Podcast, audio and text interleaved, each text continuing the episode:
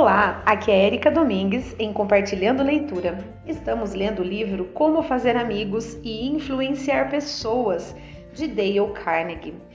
E hoje nós vamos ler o capítulo 10 desta parte 3 do livro, e o título desse capítulo é Um apelo que todos adoram. Então, bora à leitura. Eu fui criado perto de Kearney, Missouri, cidade natal do fora da lei James, Jesse James.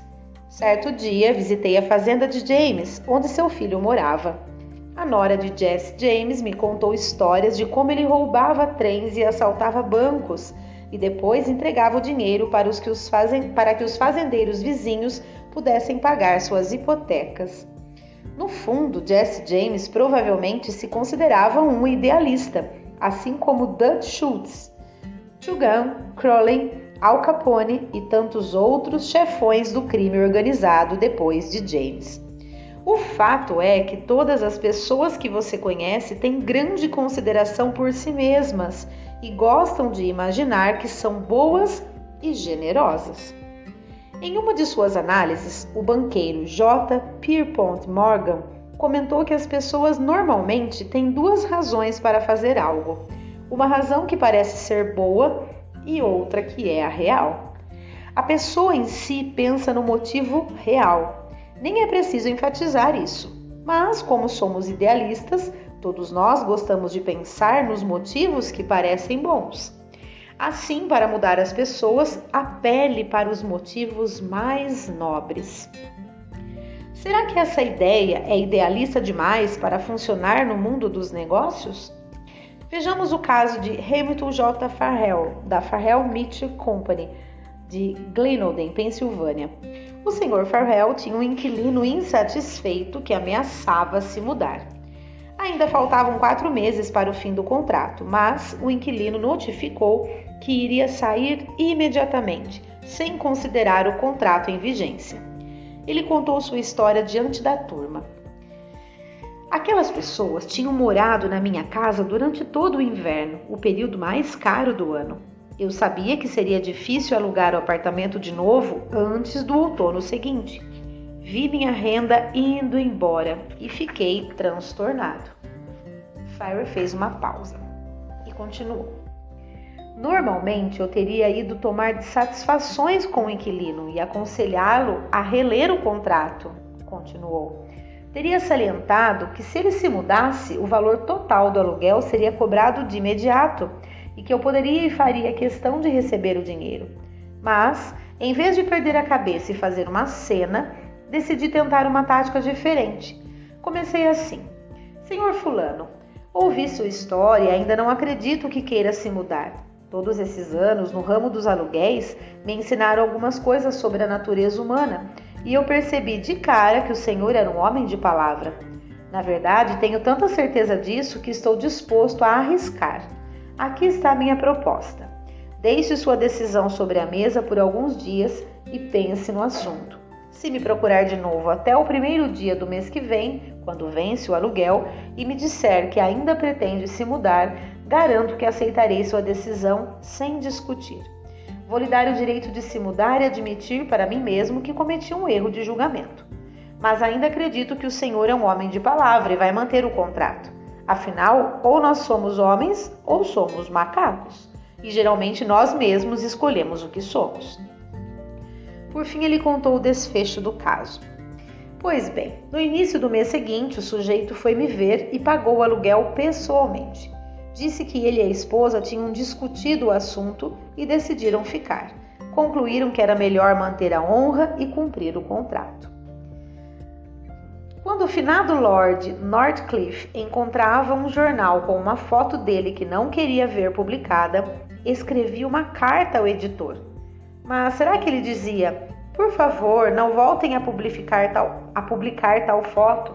Eu não gosto dela? Não, ele apelava para uma razão nobre, o respeito e o amor que todos temos pelas mães. Escrevia: Por favor, não voltem a publicar tal foto. Minha mãe não gosta dela. Quando John D. Rockefeller Jr. queria impedir que fotógrafos de jornais tirassem retratos de seus filhos, ele também apelava aos motivos mais nobres. Ele não dizia, não quero que publiquem as fotos deles. Em vez disso, apelava ao nosso desejo inerente de evitar fazer qualquer mal às crianças e dizia: Vocês entendem, rapazes, alguns de vocês têm filhos e sabem que não é bom que crianças sejam tão expostas. Quando Cyrus H.K. Kurtz estava começando sua carreira meteórica, que o tornaria um milionário dono de publicações como The Saturday Evening Post e Ladies Home Journal, ele não tinha condições de pagar a seus colaboradores o mesmo que outras revistas. Não podia contratar escritores de primeira linha apenas com dinheiro. Então apelava aos motivos mais nobres.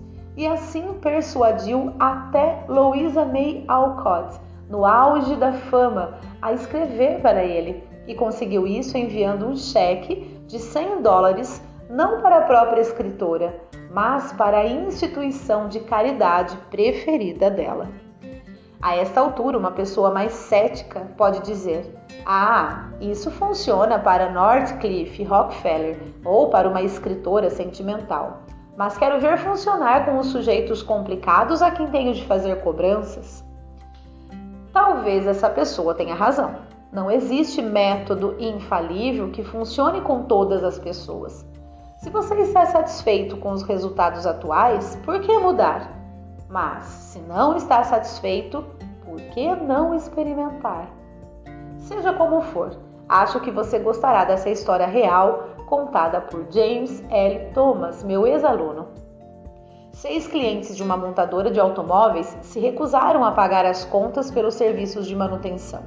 Nenhum dos clientes reclamou de todos os itens mas cada um alegava que havia uma cobrança errada. Em cada caso, o cliente havia assinado pelo trabalho que seria feito e a companhia de Thomas sabia que tinha razão. Assim, disse isso aos clientes com todas as letras. Esse foi o primeiro erro. A seguir estão as providências tomadas pelos funcionários do departamento de crédito para cobrar as contas vencidas. Primeiro, telefonaram para cada cliente e disseram de forma ríspida que precisavam pagar uma conta que estava vencida. Segundo, deixaram claro que a empresa estava absolutamente certa, portanto, o cliente estava absolutamente errado. Terceiro, declararam que a empresa sabia muito mais sobre automóveis do que o cliente, portanto, não havia motivo para discussão. E quarto, resultado: eles discutiam.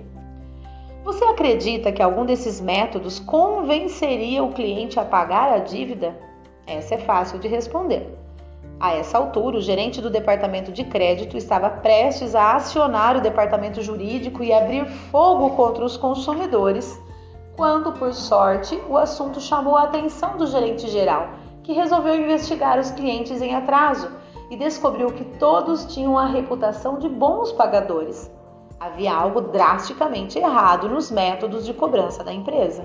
Então ele disse a James L. Thomas que recebesse aqueles valores irrecebíveis. O Sr. Thomas tomou as seguintes providências em suas próprias palavras. Primeiro, minha visita a cada cliente era para cobrar o valor de uma conta que estava pendente havia muito tempo e era absolutamente correta. Mas eu não disse uma palavra sequer sobre isso. Apenas expliquei que a visita era para saber o que a companhia havia feito ou deixado de fazer. Segundo, deixei claro que, até ouvir a história do cliente, eu não tinha qualquer opinião sobre o assunto. Disse que a empresa não havia afirmado ser infalível. Terceiro, afirmei que tinha interesse apenas no carro deles e que eles sabiam mais sobre o próprio automóvel do que qualquer outra pessoa no planeta. Eles eram a maior autoridade no assunto. Quarto, Deixei que falassem e ouvi com todo o interesse e compreensão o que o cliente desejava e havia esperado. Quinto e último.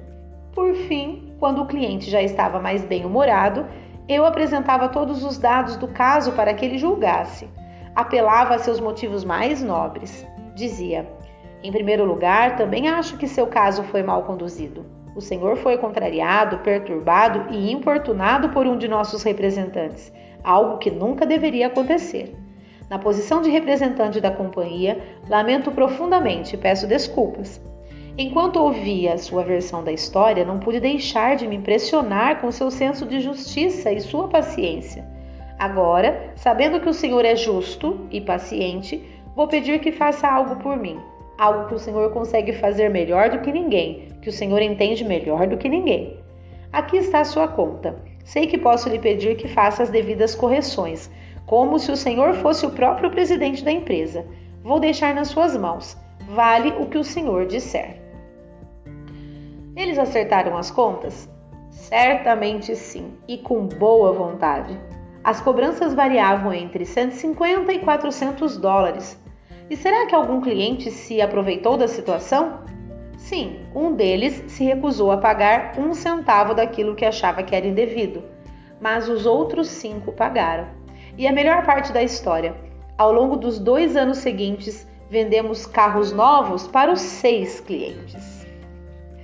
A experiência me ensinou que quando não é possível obter nenhuma informação sobre o cliente, a única maneira segura de agir é assumir que ele está sendo sincero, honesto, verdadeiro e deseja pagar o que deve, assim que se convencer de que é o correto, disse o Sr. Thomas. Simplificando, as pessoas são honestas e desejam cumprir as obrigações. Existem poucas exceções à regra e estou convencido de que, na maioria dos casos, os indivíduos mais inclinados a cometer pequenos fraudes reagirão de forma positiva se você demonstrar que os considera honestos, direitos e justos. Muito bem, finalizamos o capítulo 10. Foi bem curtinho esse. E aprendemos o princípio 10, que é apele para motivos mais nobres. Sim, muito bem. Essa foi a leitura de hoje curta, mas eu tenho certeza que é, intensa, né? Realmente a gente, todos nós temos um genuinamente o nosso lado bom, honesto, que a gente acredita e quer que as pessoas acreditem nisso também, né? E, e muitas vezes a gente, da forma como a gente é abordado em determinadas situações, isso fica um pouco questionável, né? Então, quando alguém coloca, é, relembra pra gente que a gente é honesto, que a gente tem essa virtude, isso já abre o nosso coração para ouvir aquela pessoa, não é verdade? Então que a gente faça isso né, com as pessoas, que a gente é, dê o benefício aí de acreditar na pessoa. Né? E pode ter certeza que se a pessoa estiver sendo desonesta, ela vai cair na sua própria armadilha. Isso é fato. Muito bem, pessoal. E foi essa leitura de hoje. Espero que todos estejam bem. Um grande abraço e até o próximo áudio.